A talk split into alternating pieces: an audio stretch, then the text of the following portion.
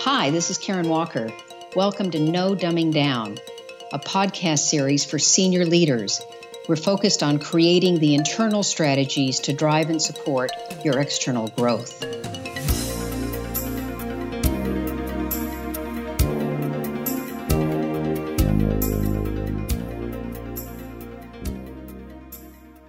We recently had a week in the U S schedule where there was a holiday that occurred midweek.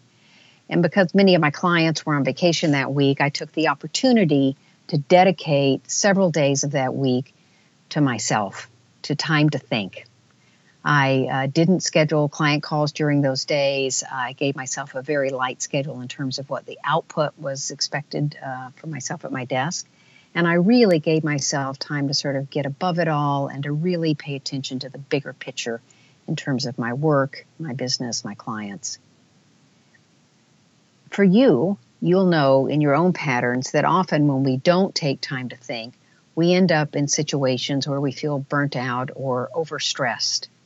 We run from thing to thing every day. We run from issue to issue. Uh, as we discussed earlier, uh, in an earlier edition, we play whack-a-mole. And of course, when you're doing that, it's not thinking, right? This is when my clients come to me and they say, hey, I, I get all my work done, but I get it done after hours or on the weekends. Well, if you're not getting your work done during the day, what is it that you're doing? But beyond that, you really do recognize when you're getting to a place where you're burnt out and stressed. And the big reason for this is, and the reason to create time in your schedule that is time to think, is that your decision quality will suffer when you don't. You end up with a very narrow view. You end up with just whatever you can access in the moment from your uh, your brain, which is very crowded with all the ideas and concepts that have flooded in during the day. Your blind spots will actually increase, so that also will impact your decision quality. And as you know, I, I hear, sometimes hear people say, well, I just need to find time to do it. Well, you'll never find time. That is a hard, cold fact. You must make time for yourself to think, to get above the day-to-day, and to really see and appreciate and think about the impact of a bigger, broader view. So that's what you can do for yourself. What can you do for your team? Well, the first thing is just to encourage them to take time to think. Google, of course, is legendary for having a twenty percent policy where you can work on anything you want. Um, how about creating some policy where there's some time each week for people to think about anything they want? You can also uh, walk your talk. You can share with them the successes that you've had by creating time for this for yourself.